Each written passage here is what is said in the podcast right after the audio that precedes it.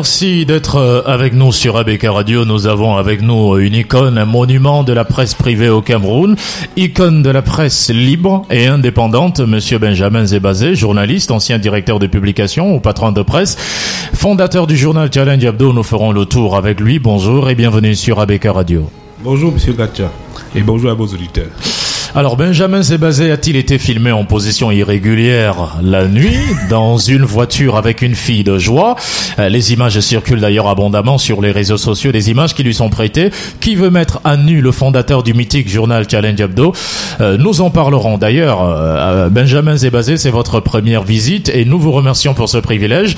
Nous vous avons présenté une fois de plus comme une icône de la presse privée au Cameroun. Est-ce que cette casquette vous convient? Non, je trouve que vous exagérez un peu. Mais en fait, ce qu'on ne peut pas nier quand même, c'est que je suis pour le moment le plus vieux patron de presse encore pratiquement en activité. Puisque, je crois, après moi, c'est Séverin Tchoumque qui suit. Mm-hmm. Si c'est ça une icône, bon, je veux bien. Vous êtes les deux plus vieux patrons de presse que le Cameroun ait connu, donc vous et M. Séverin Tchoumque. Non, en activité. En activité. Évidemment, Pius Njawe était décédé. Oui, il était tellement avant nous. Mm-hmm.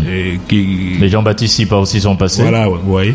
Donc, je crois que nous sommes les plus anciens, Séverin Tchoumque et moi. Si c'est ça une icône, bon, je veux bien l'accepter. Ah, vous refusez de l'assumer un petit peu? Non. Alors, Vous êtes en tout cas reconnu comme une figure emblématique de la presse au Cameroun. En quelle année vous avez créé votre premier journal et quel âge aviez-vous? J'ai commencé en 1988, j'avais 26 ans. J'ai créé une imprimerie et préparant le journal. En 1990, j'ai lancé mon premier journal, Challenge Hebdo. Et par après, quand la presse privée a été complètement bloquée au Cameroun et en Afrique centrale, j'ai donc lancé une imprimerie spécialisée dans l'impression des journaux. Je suis le premier en Afrique centrale et j'ai imprimé dans les journaux, tous les journaux camerounais. Je dis tous les journaux camerounais, les journaux tchadiens, les journaux centrafricains, quelques journaux ivoiriens, les journaux gabonais. Non, pas ivoiriens, nigériens. Et les journaux gabonais d'opposition. Voilà. Et on vous a prêté à cette époque une excellente relation avec Madame Françoise Foning, qui était votre parente. Et d'ailleurs, aurait financé votre entreprise de presse? Et on dirait aussi que vous l'avez un petit peu trahi après en vous opposant au RDPC. Non, pour vous dire la vérité, et puis je vais paraître un peu prétentieux, entre Madame Foning et moi, si quelqu'un donnait l'argent à une autre personne, c'est moi qui donnais plutôt l'argent à Madame Foning. À cette époque. Voilà. J'avais pas besoin que quelqu'un me donne de l'argent. Bon, il faut aussi dire que mon destin est particulier parce que j'ai eu la chance d'être le dernier fils d'une famille où il y avait quand même un peu de moyens. Et j'ai eu un seul frère et 5 sœurs. J'ai eu un seul frère et mon frère en mourant, il m'a laissé beaucoup d'argent. Beaucoup d'argent? Oui. Donc, combien? Beaucoup d'argent, il a dit. Bon, ouais, et imaginez un garçon de 26 ans qui a 100 millions de francs, c'est beaucoup d'argent. 100 millions de francs CFA à l'époque. Et avant la dévaluation. Donc, ma famille m'a donné beaucoup d'argent, donc je pense que je n'ai pas plus de mérite que d'autres personnes.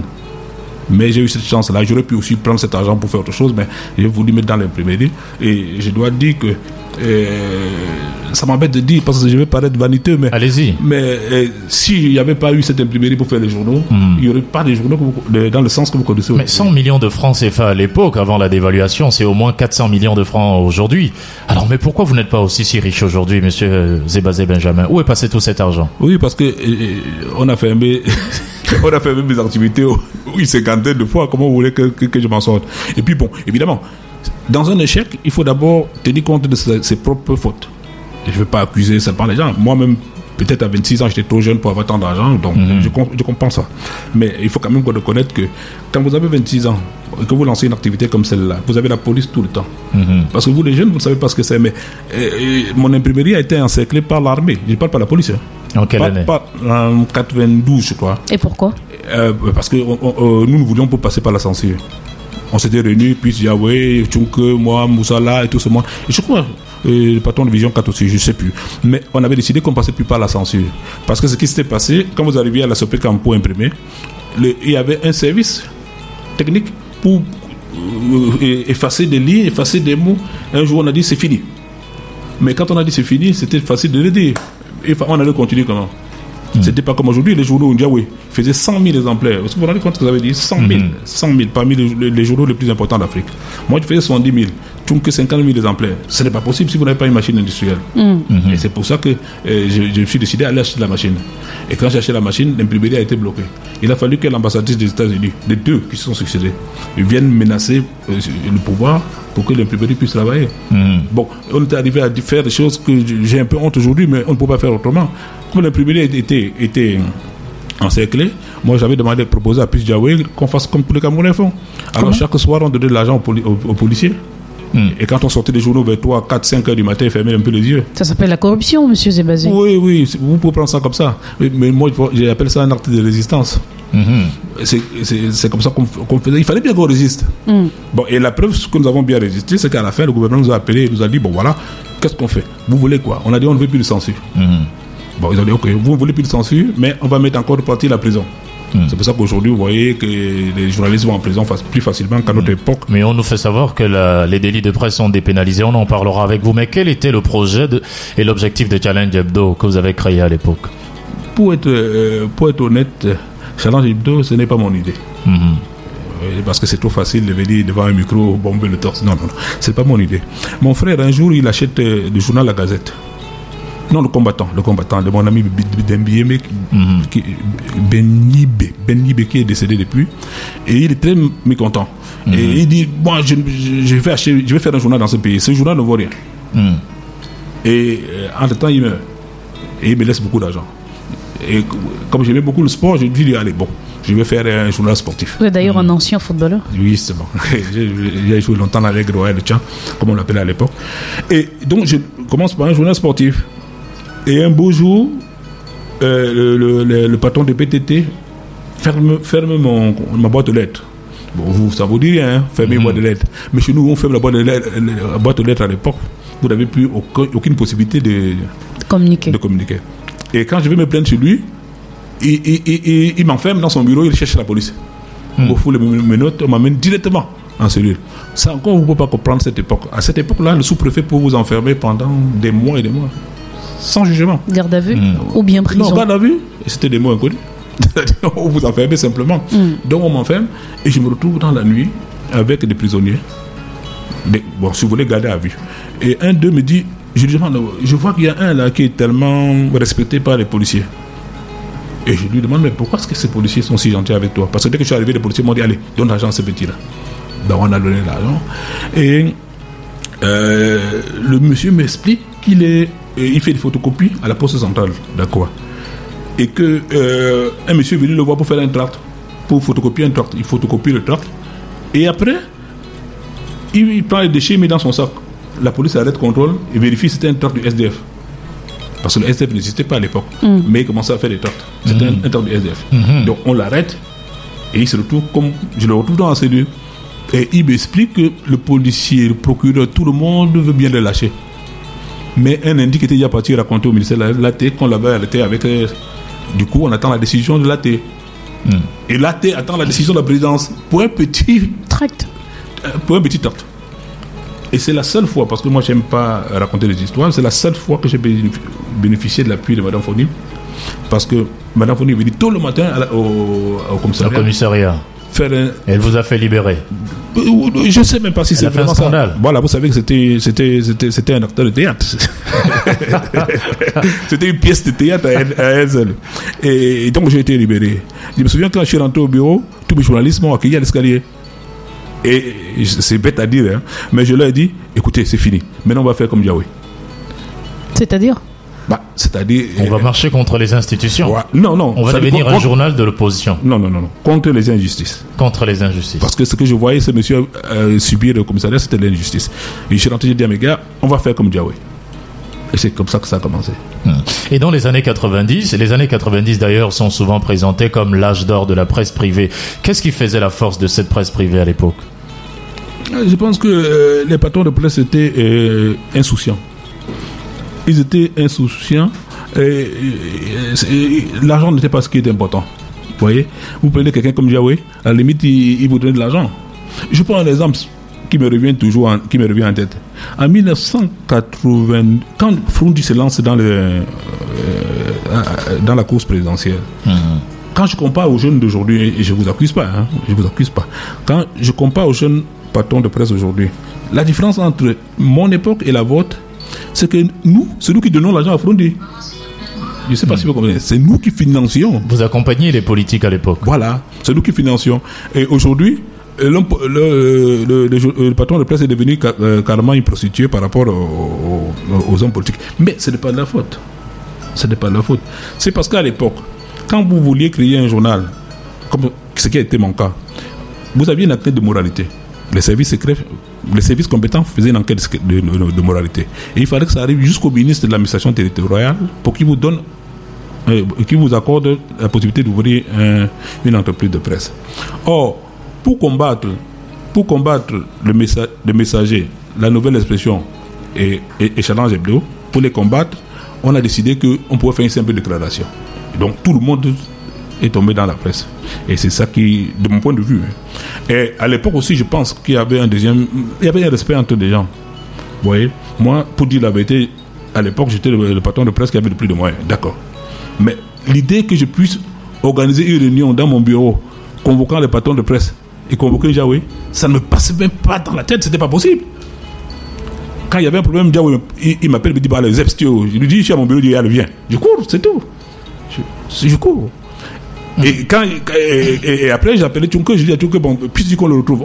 On se retrouvait chez Pius. Pius me disait, voilà, il y a telle chose.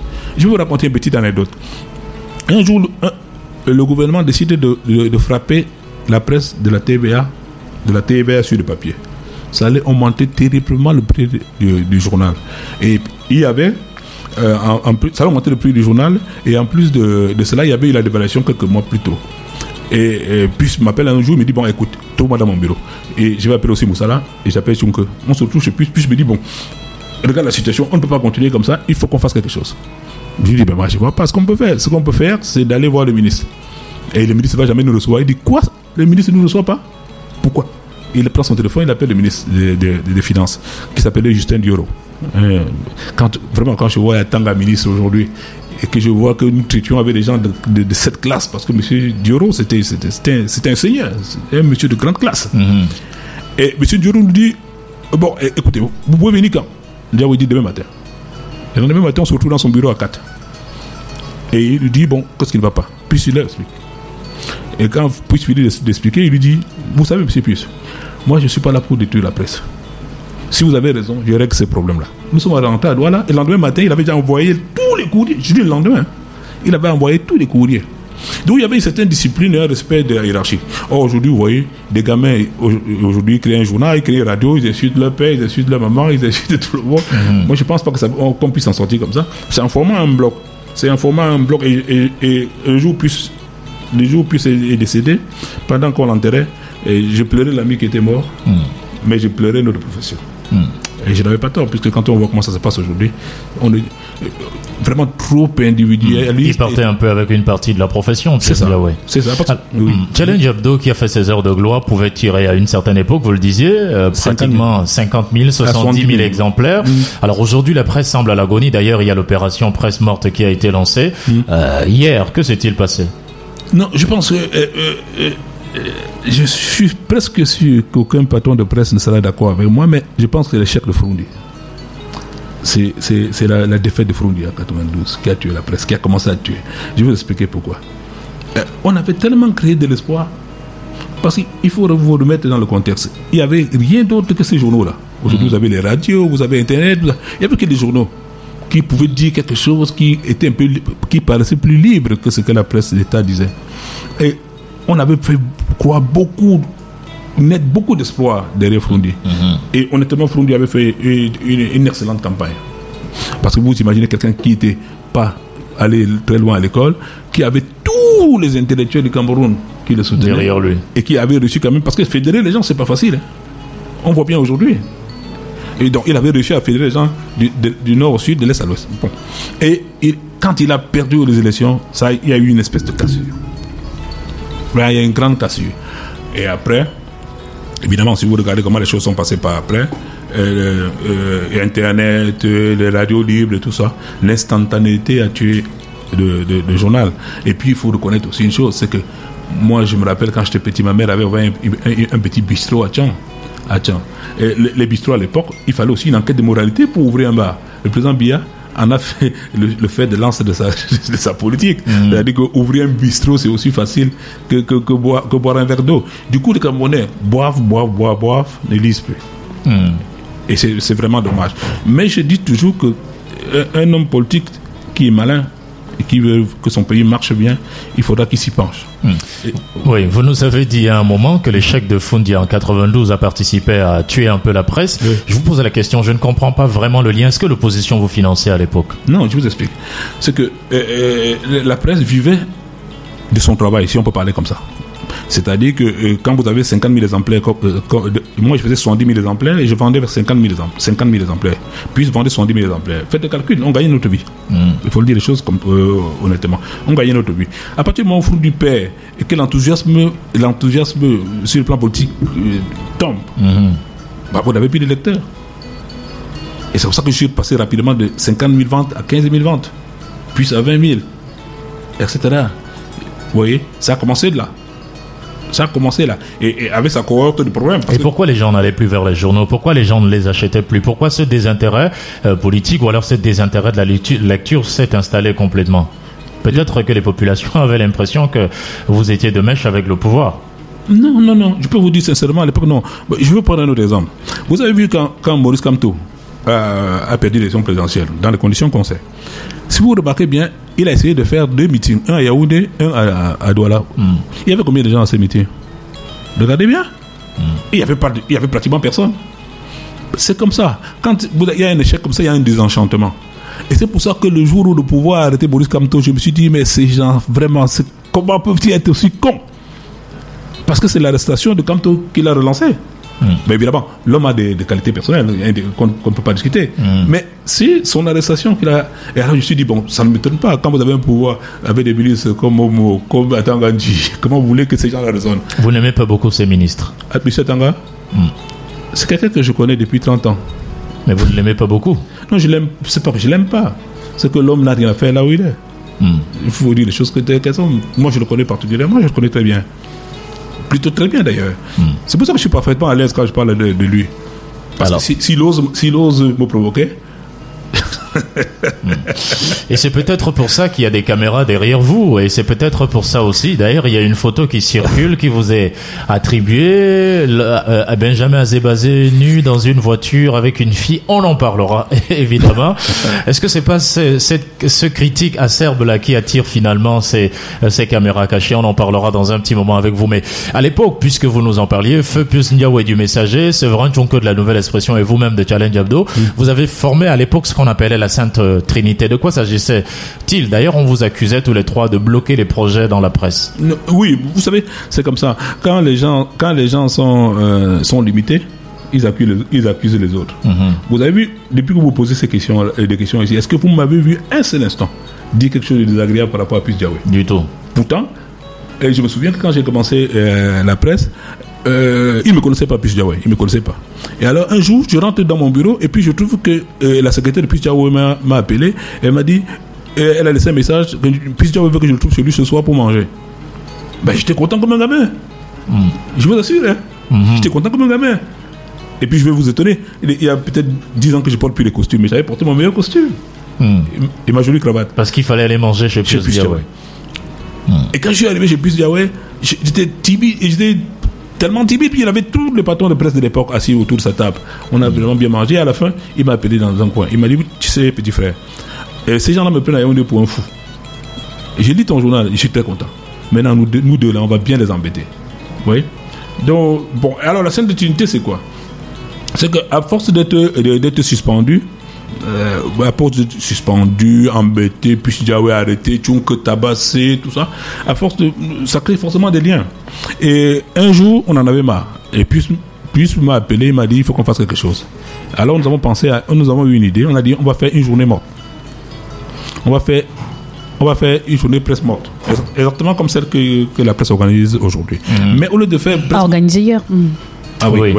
Au lieu de faire une journée presse morte comme ça, si on n'a rien fait, on va faire un journal avec un seul logo, avec tous nos logos et tous nos journalistes vont écrire dans un seul journal. Je ne sais pas si j'arrive à me faire. Évidemment. Voilà. Et donc, le ministre Femme Longo, qui à l'époque écrivait Vous savez, c'est pour ça que je dis que le pays ne peut pas marcher, parce que quand je vois Fameux Ndongo, aujourd'hui, c'est qu'il est devenu ministre d'État, je me dis, mais où va ce pays? Parce que Fameux Ndongo écrivait il avait des petits journaux à Yaoundé, là où il écrivait de n'importe quoi. Alors, oui, c'est vrai, ce sont des gens... Il était journaliste à l'époque. Ou bien homme de presse. Appelez ça homme de presse, journaliste, si vous voulez. Ben moi, comment est-ce que vous l'appeliez? Si je dis griot, c'est même pas très gentil pour le griot. Voilà. Vous voyez? Donc lui, il a dit, voilà ces gens-là, il nous critiquait, et puis il a dit, voilà, c'est désormais la Sainte Trinité. Et c'est comme ça que le concept est né. Mais la vérité, moi je vous dis, j'ai tous les défauts, vous savez. Mais moi, je n'aime pas. Et je dis souvent ça, ça amuse les gens. Et je suis comme tout le Camerounais, je mens aussi comme tout le Camerounais. Mm-hmm. Mais j'essaie de ne pas trop mentir. Donc, cette unité... Vous mentez avec caresse. Oui, j'essaie de faire quand même un peu attention. Donc, cette unité en réalité tenait sur quoi? C'est que moi, j'avais beaucoup de respect pour Pius Njawe. Et j'avais de l'amitié pour Tchouque. Donc, au milieu des deux, je servais un peu de couloir de transmission. Et puis, vous savez... Hein, l'amitié. Je connaissais Séverin Tchoumque depuis Bordeaux. Et vous savez, jusqu'aujourd'hui, lui et moi, on a d'excellents rapports, alors que j'avais plutôt du respect pour Ndiawe. Mm-hmm. C'est-à-dire ce que je faisais avec Tchouque, je ne pouvais pas faire avec Ndiawe. Mm. Ouais. Est-ce que ces relations sont restées aujourd'hui? Oui, bien sûr. Ou alors la Sainte Trinité a été brisée avec le départ de Ndiawe? Non. Mais j'ai d'excellents rapports avec Séverin Tchoumque. Je ne sais pas s'il peut faire 2 jours sans l'appeler. Mm. Lui-même, quand il a des difficultés dans son boulot, il va m'appeler. Il sait bien que s'il m'appelle, il appelle quelqu'un qui est... Comment on appelle ça en français? Mm. Quelqu'un qui est de bon cœur avec lui. Alors, vous êtes considéré comme l'une des plumes les plus averties que le Cameroun, peut-être l'Afrique aussi connaissent. Évidemment, très critique d'ailleurs. Certains disent que vous êtes un grand soutien de l'opposition aujourd'hui et peut-être un grand soutien de Maurice Kamto. Non, la vérité, ce n'est pas ça. Je vais vous dire. Moi, je suis très tranquille dans ces histoires. Maurice Kamto, quand il est entré en politique, j'ai été très dur avec lui. Mmh. Il était très dur avec lui parce que il était entouré de gens qui étaient ce que je pourrais qualifier de révisionnistes. Mmh. Ils arrivaient en politique et puis ils sont bien insultés, Fru Ndi dans tous les sens, et moi j'aime pas ça. Vous savez, il faut parfois reconnaître les talents de certaines personnes. Mmh. Fru Ndi a fait ce qu'il a fait. Maintenant, on peut dire qu'il est hors jeu, je suis d'accord. Mais quel est le problème? C'est qu'à partir du moment où Maurice Kamto a fait ses preuves sur le terrain, il a, excusez le terme, éliminé la concurrence. Et que nous avons le même but. Pourquoi voulez-vous que je le critique, d'autant plus qu'il obtient des résultats que moi je n'aurais pas pu obtenir? Je ne sais pas si vous me comprenez. Ouais. Bon. Et de l'autre côté, vous avez un pouvoir qui passe son temps à lui chercher les poux dans la tête. Vous avez parlé d'une vidéo où on m'aurait reconnu. Mmh. Mais Maurice Kamto, on a bien aussi affirmé qu'on l'avait vu avec un gamin. Mmh. Vous voyez, c'est ça. Et quand un monsieur est attaqué de cette manière-là, je me sens obligé de le défendre. Mmh. Sans avoir la carte du MRC. Mais je me sens obligé de le défendre. Voilà. Et s'il vous plaît, si vous remarquez, 30 ans plus tard, je suis là en train de défendre Kamto. Mais souvenez-vous ce que je vous ai dit 30 ans plus tôt. Je vous ai dit que je suis entré, je suis devenu un journaliste critique, si vous voulez, journaliste critique, parce que j'étais contre l'injustice, donc j'avais été victime, un pauvre photocopieur. Voilà, vous voyez. Donc c'est la même chose. Mmh.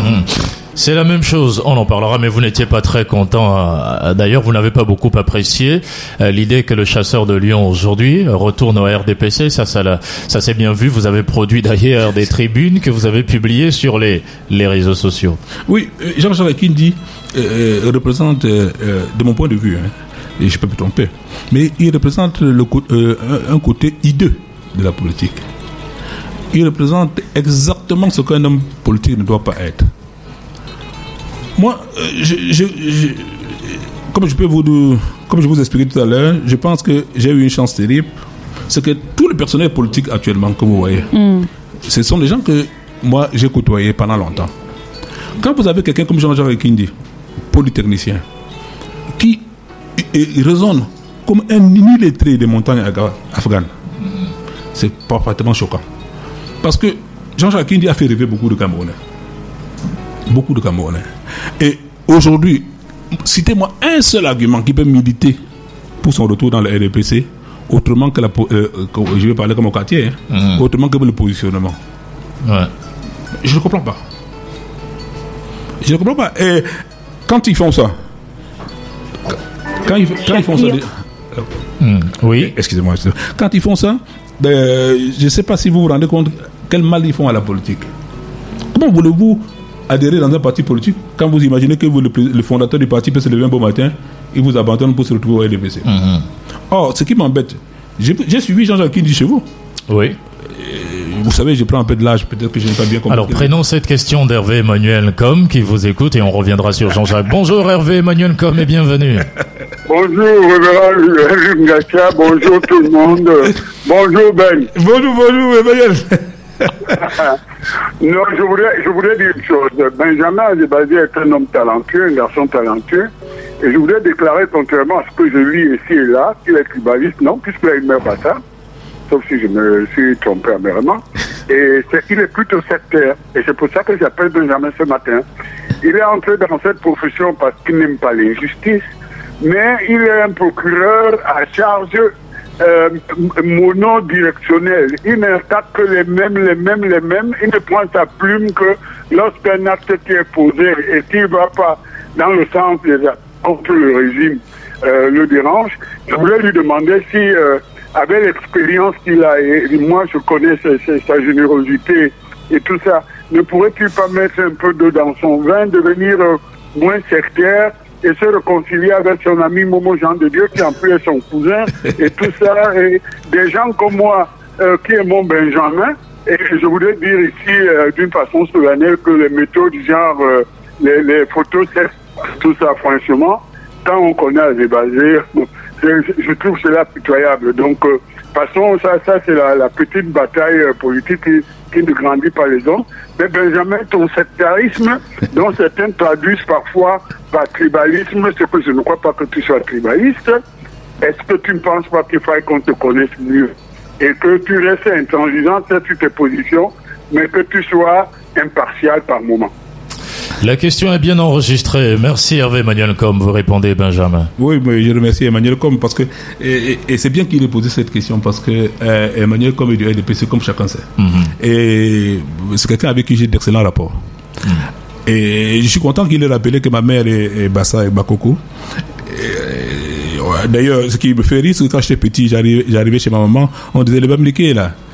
Et quand je m'agitais à Chalant, on disait mais c'est normal, c'est un bassin. Et comme il a essayé d'entrer dans ma vie personnelle, je suis obligé de faire des précisions. Je suis ma première épouse avec qui j'ai fait 3 enfants et des mères Betty. Mm-hmm. et de père Bassa. Mon épouse actuelle est Douala. Je ne sais pas comment on peut être tribaliste dans ces conditions. Et d'ailleurs, on accusait déjà Challenge Hebdo à l'époque d'avoir nourri le tribalisme au Cameroun, notamment contre les bêtis que vous dénonciez en protégeant vos frères. Pourquoi les pierres de Challenge Hebdo tombaient sur les mêmes têtes? Que répondez-vous à cela? Non, la vérité c'est ceci. C'est qu'au Cameroun, on aime... et là, je vais vous dire, je vais vous raconter une anecdote, même puisque j'avais trouvé que j'étais excessif. Mais le problème c'est quoi au Cameroun? On ne veut pas appeler un chat un chat. Vous voyez? Moi, je n'ai jamais dit que... j'ai jamais... viser les bêtis en particulier. Mais dès que je dis... Vous aviez une femme bêtise dans votre vie voilà, et vous avez 3 enfants avec cette femme bêtise. Voilà, une brave femme, hein, même si on a divorcé, c'était une très grande dame. Très grande dame. Bon, moi, qu'est-ce qu'on m'a reproché en fait? C'est que j'essayais d'expliquer ceci. Que M. Biya a installé, je pèse mes mots, hein, M. Biya a installé au sommet de l'État un tribalisme inédit. Je ne sais pas si quelqu'un fera mieux que lui un jour, parce que je pense qu'il a vraiment il a bouché tous les trous. Moi, je connais l'époque d'Aïdjo. Mon oncle était directeur du cabinet civil. Ce que vous avez, enfin, on appelait ça, je ne sais pas comment on appelait à l'époque, mais c'était un peu le directeur du cabinet civil. Lorsque le président Biya arrive au Cameroun, c'est mon oncle, le petit frère de mon père, qui le prend. Aïdjo l'envoie dans le cabinet de mon oncle. Toutes les ethnies étaient représentées au sein de la présidence de la République. Toutes. Or, aujourd'hui, à la présidence de la République, vraiment, je le demande, mon ami avait comme qui est un type très intelligent, très cultivé, très informé, qui me cite un seul poste important à la présidence de la République, qui n'est pas entre les mains d'un Camerounais originaire du centre et du sud. Directeur du cabinet civil, chef d'état-major de l'armée, pilote de l'avion présidentiel, cuisinier, n'importe quoi, hein, secrétaire général de la présidence, tous les postes. Bon, alors, quand vous le dites, on dit que vous êtes tribaliste. Mais non. J'appelle un chat, c'est tout. Et puis, quand il dit que je suis sectaire, Je trouve qu'il est un peu très dur avec moi. Parce que ma mère... oui, je vous dis pourquoi. Parce que ma mère était l'amie une des amies intimes de Madame Biya. Pas Chantal, hein. Mm-hmm. L'épouse de la première épouse du chef de l'État, quand elle venait chez nous à Tchang, elle me portait sur ses pieds. Mm. Et je ne sais pas cacher les choses, mais c'est elle qui a pratiquement enterré mon grand frère, Jean-Hérine Biya. Alors, pour qu'un homme passe outre toutes ces relations que vous aviez, tout ce prestige, évidemment, et ferme la voie à toutes les autres types de propositions, c'est dire que vous aviez déjà un bon compte en banque bien rempli. Vous avez combien de maisons aujourd'hui? Et vous avez combien dans votre compte? Je rappelle qu'il y a 26 ans, vous avez déjà plus de 100 millions. Non, mes comptes sont vides aujourd'hui. Bon. mes comptes sont vides. Mais bon, j'ai des maisons que j'ai vendues, j'ai achetées, mais je n'ai aucun mérite. Parce que c'est les biens de mon papa. Mm-hmm. Qui m'a laissé ses biens. Bon, donc je n'ai aucun mérite. Donc, si vous j'ai dit 2, 3, 4, 5 maisons, ce serait comme si j'ai fait quelque chose, j'ai rien fait de tout. C'est mon père qui m'a laissé l'essentiel de ce que j'ai. Et vous-même, qu'est-ce que vous avez construit? Oh, j'ai mon immeuble en 2 ou 3 maisons alors. 2 ou 3 immeubles. Oui, voilà. Petit. Bon, oui. Donc, il dit que je suis sectaire. C'est peut-être vrai. Mais quand on a fait comme moi, 30 années, à voir ce que le président Biya a fait ici au Cameroun, vraiment, je ne sais pas comment on peut le soutenir. Je vous dis, je prends un seul exemple que je cite chaque fois. Un matin, on vient ramasser le Séverin Tchoumque chez lui. Sa secrétaire m'appelle et me dit, DP, fuis. Comme à l'époque, j'étais inconscient avec quel âge. Je dis, bon, je ne fuis pas. Qui vient m'arrêter? Quelque chose me dit, ouais, peut-être que ce tour-ci, ça ne va pas. Vous savez, Séverin Tchoumque a un fer dans une de ses jambes. Ils l'ont tabassé toute la journée au point où le fer s'est déplacé pour s'enfoncer dans... Tabassé tout.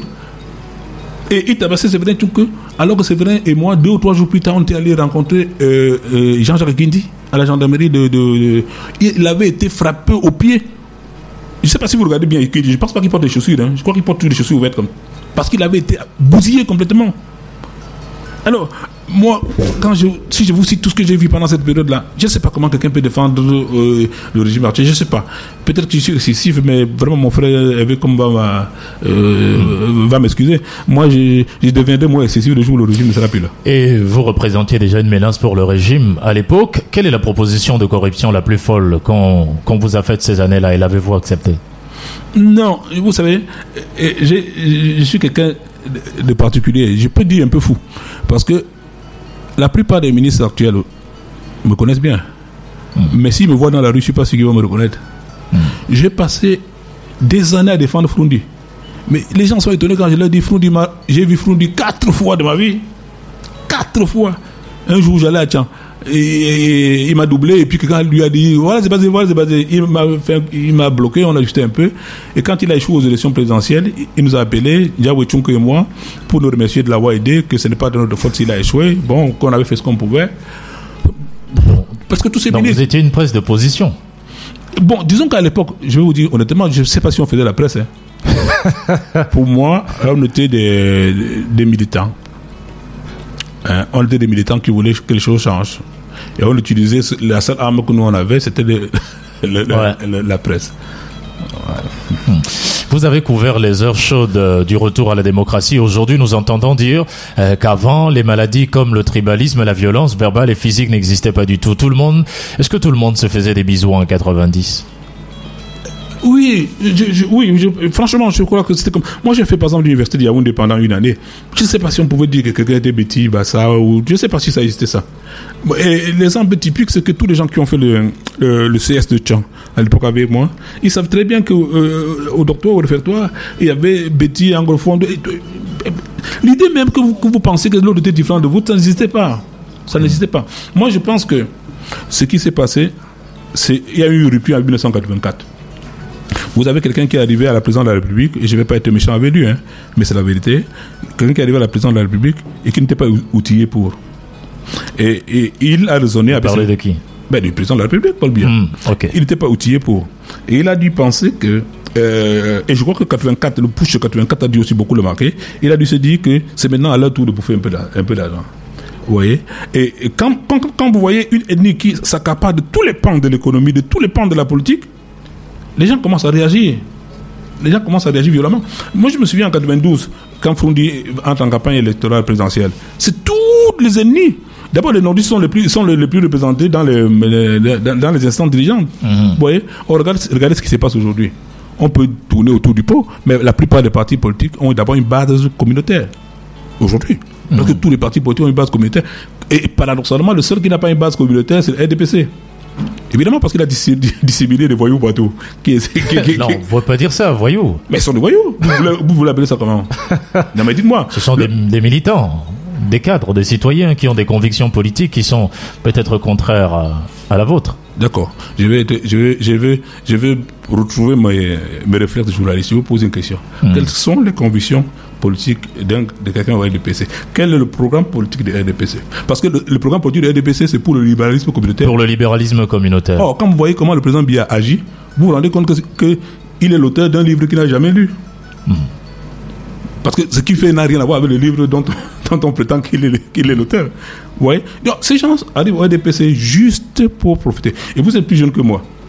Et si les choses se passent bien, je partirai avant vous. Vous verrez le jour où le RDPC, où le président Biya va disparaître. Le RDPC va perdre 99,99% de ses militants. 99,99% des militants. Oui.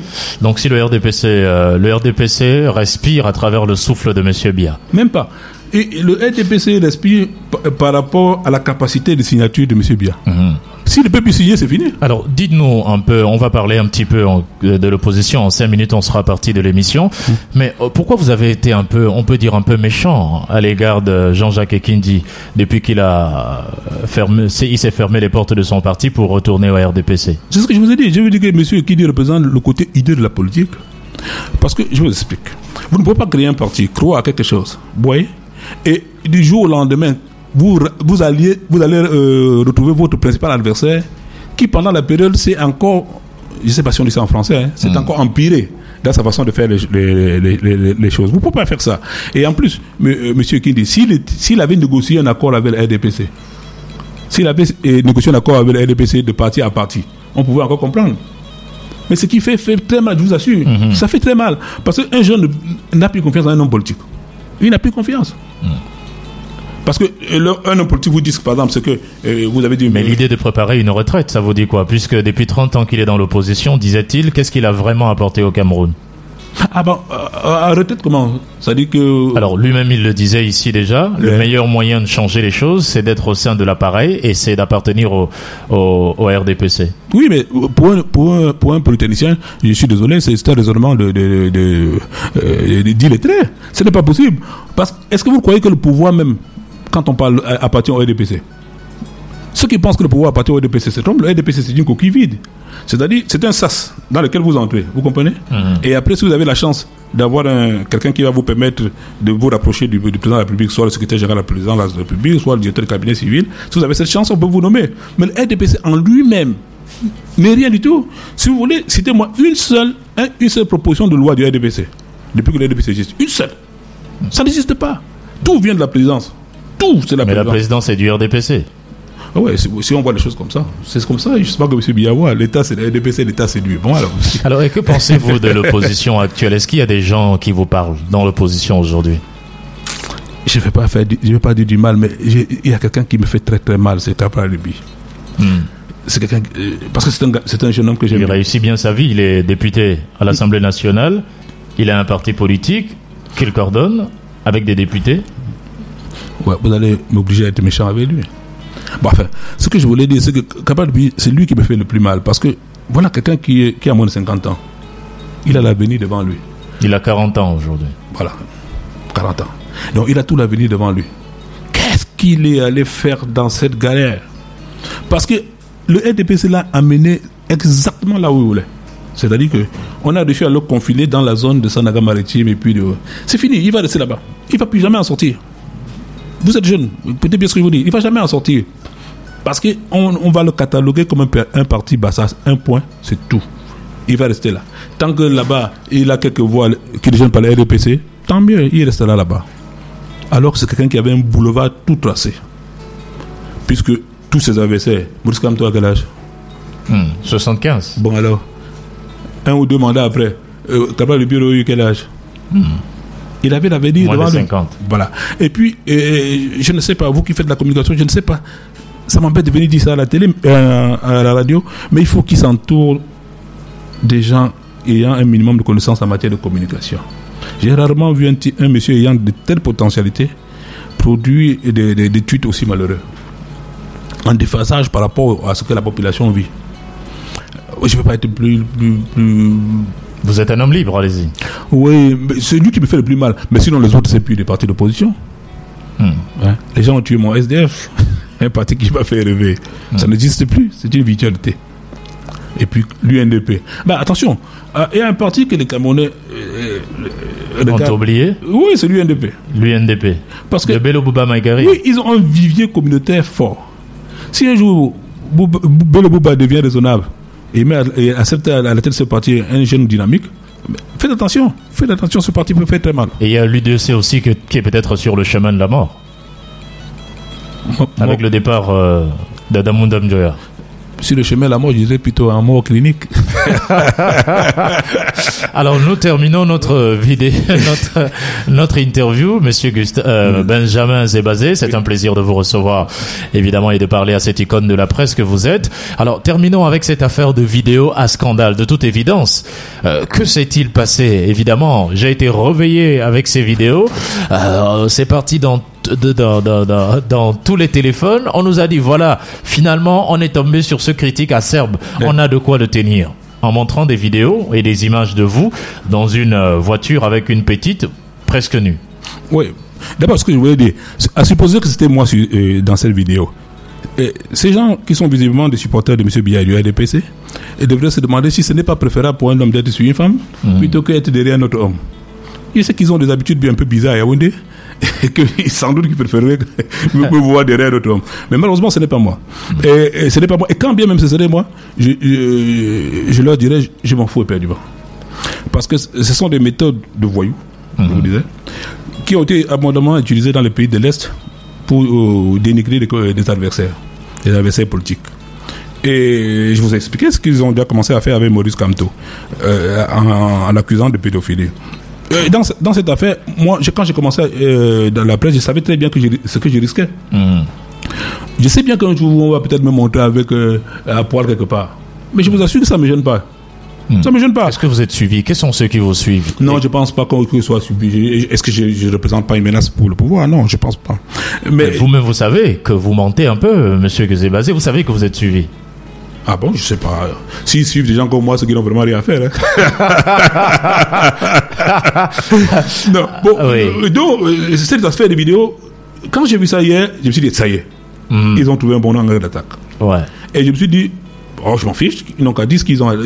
Mais alors, le nombre de personnes qui m'ont contacté. D'ailleurs, vous dites que ça a augmenté un peu votre succès et votre sex appeal auprès des femmes.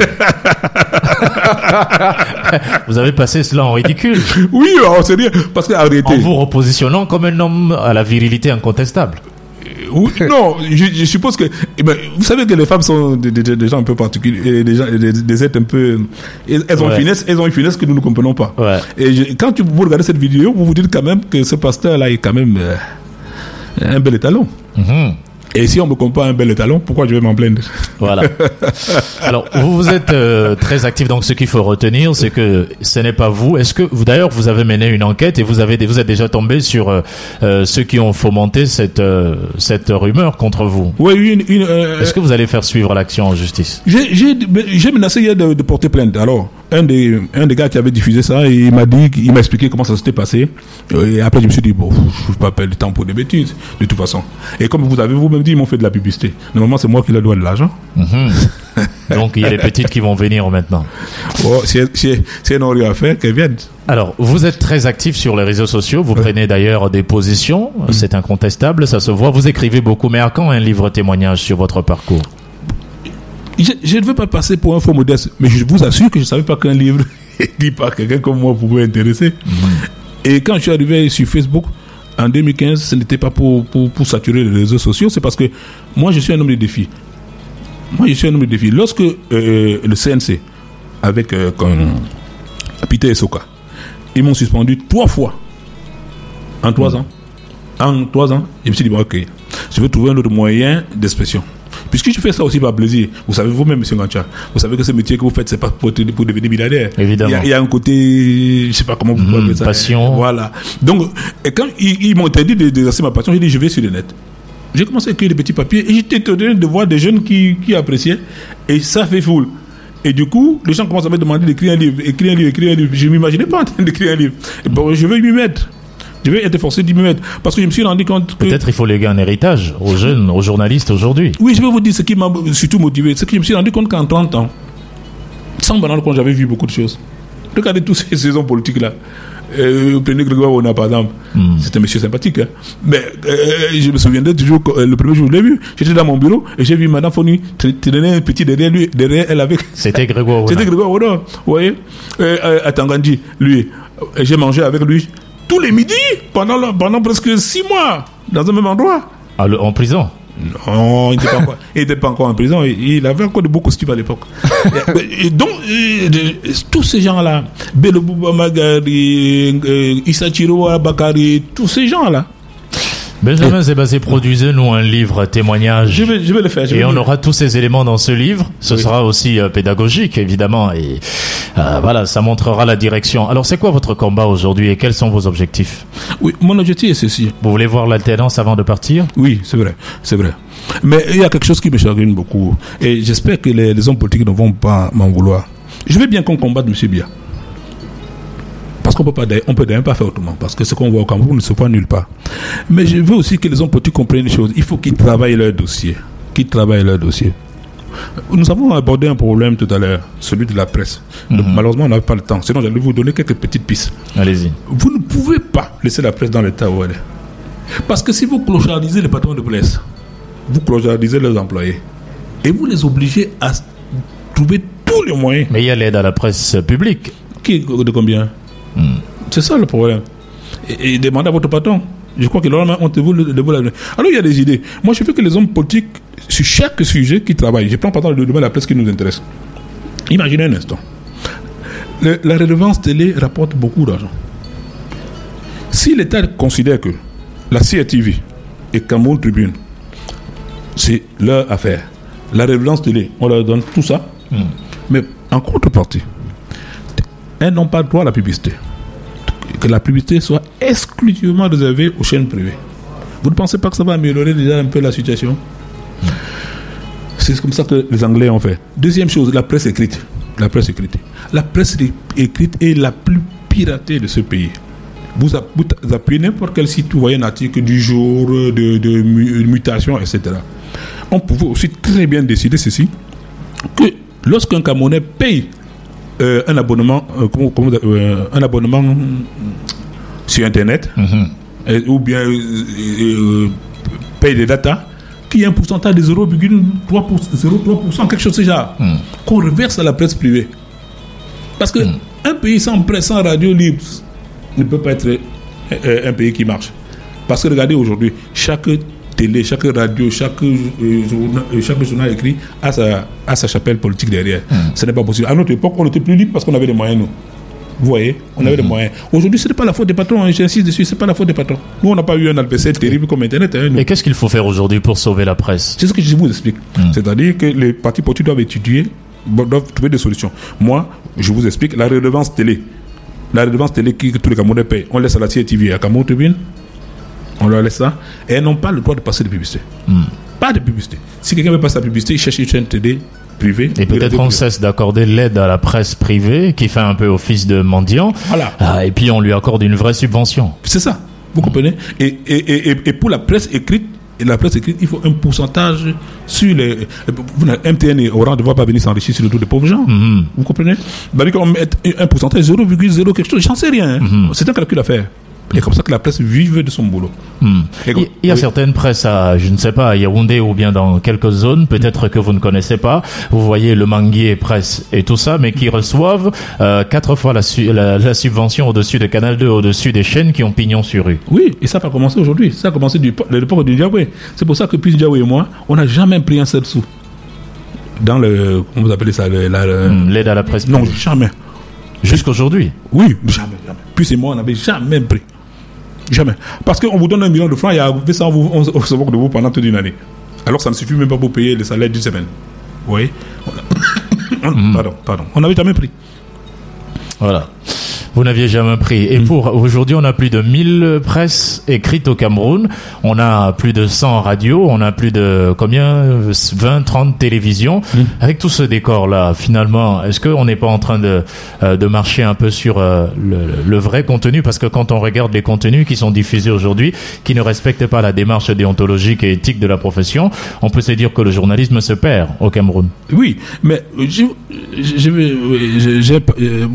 mon ami et frère avait comme traité le secteur. Mais le jour où M. Biya s'en va, vous avez 70% de ces journaux que vous citez là, de cette presse qui disparaît.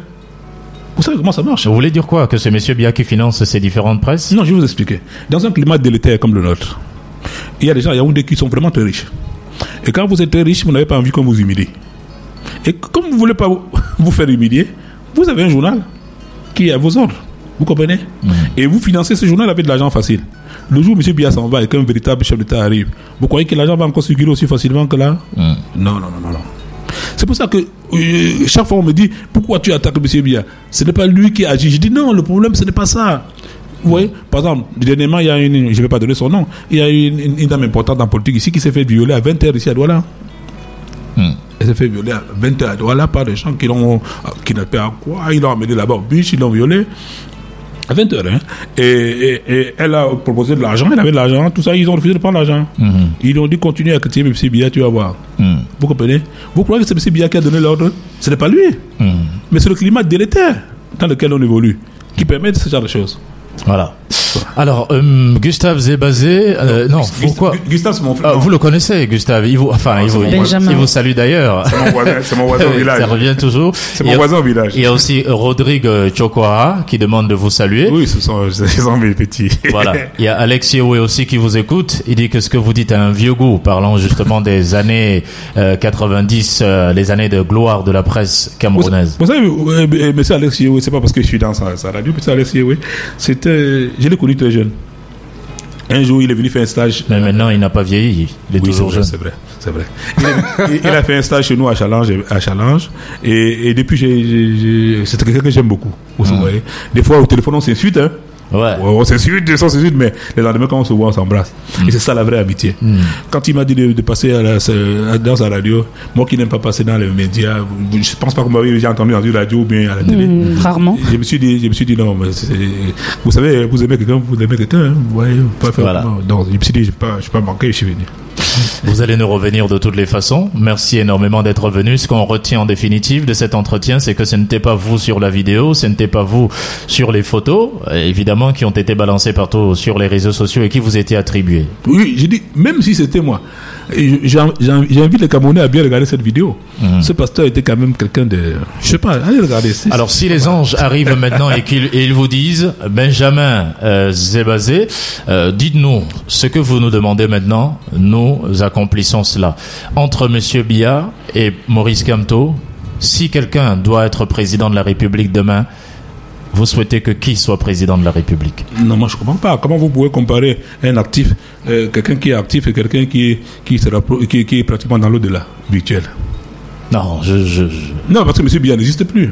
Non, il existe, il est président. Ah bon, vous le voyez? Président pour vous, c'est quoi? C'est signer les papiers? Hervé, comme ne va pas être heureux avec non, vous. Non, moi, je dis, Maurice Kamto, je termine par là. Maurice Kamto, qu'on l'aime ou qu'on l'aime pas, aujourd'hui, il a fait le vide autour de lui dans l'opposition. On est d'accord, hein? Et si quelqu'un dit qu'il ne veut pas de Kamto, je suis même d'accord avec lui, qu'il ne veut pas de Kamto. Qu'il nous propose autre chose, c'est tout. Et dans le paysage politique actuel, si vous voyez quelque chose, proposez-moi. Hein? Bon, parce que si vous me dites que je dois qu'il faille choisir entre le président du PADEC et Maurice Kamto, je vais me demander si vous n'êtes pas vous foutre de ma gueule. Vous comprenez? Et c'est ça le problème. Vous vous foutez de la gueule de Maître Momo. Merci Benjamin, on a passé un excellent moment avec vous. C'est moi qui vous remercie. Je remercie vos auditeurs qui me prennent comme je suis, parce que je suis sûr que les militants des RDPC n'ont pas été contents. Moi, je ne les déteste pas, mais je trouve que le patron de leur parti a foutu ce pays vraiment dans un... Je sais pas que... D'abord, si j'étais à la place de Kamto, j'ai abandonné la politique, parce que s'il est nommé président de la République, qu'est-ce qu'il va faire pour redresser ce pays? Je ne mérite pas être à sa place. Mais vous comprenez que beaucoup vous disent que vous faites un journalisme de position, vous êtes un peu trop militant. Oui, ça ne me gêne pas. Voilà. Merci encore. C'est la 10e fois que je vous dis merci. Merci aux auditeurs et désolé. Voilà. Pour ce temps, merci à Cathy Minta, comme à la maison va s'installer. Bonne journée à vous et à demain.